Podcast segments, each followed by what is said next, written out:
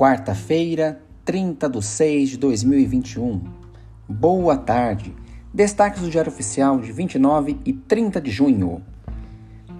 Como destaques, temos hoje o decreto 60336, que dispõe da retomada de contagem de prazos e cessação de medidas do decreto 59283. Na prática, é o final do teletrabalho, porém precisa sair termo da Secretaria Executiva de Gestão para disciplinar como será feito isso.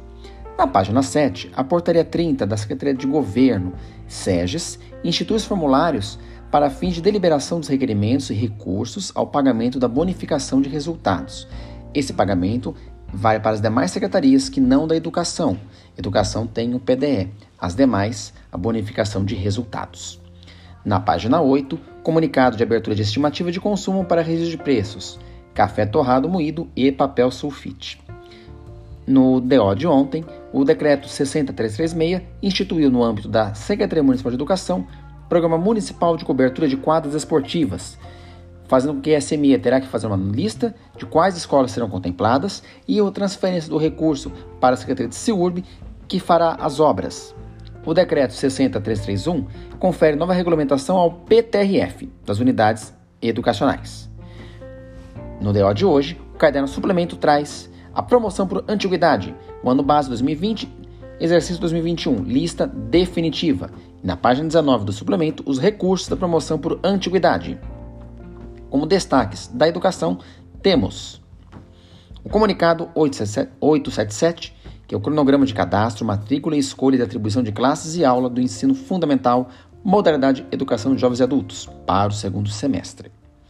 Página 35, comunicado 879, trata da omissão de uma publicação do curso Desenho Universal para Aprendizagem.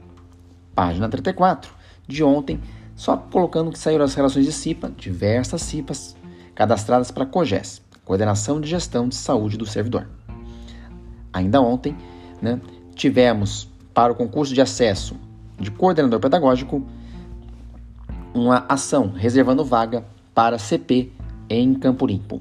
E hoje, publicada a aposentadoria de coordenadora pedagógica Nadre Santo Amaro. Esse é o Expresso Educacional com os destaques do Diário Oficial. Sou Christian Snick, diretor de escola, dirigente sindical, coordenador do Conselho Participativo MOCA, membro do Fórum Estadual de Educação, Conselho Municipal de Educação, Pacto Global Educativo e escritor na cidade de São Paulo. Um bom dia.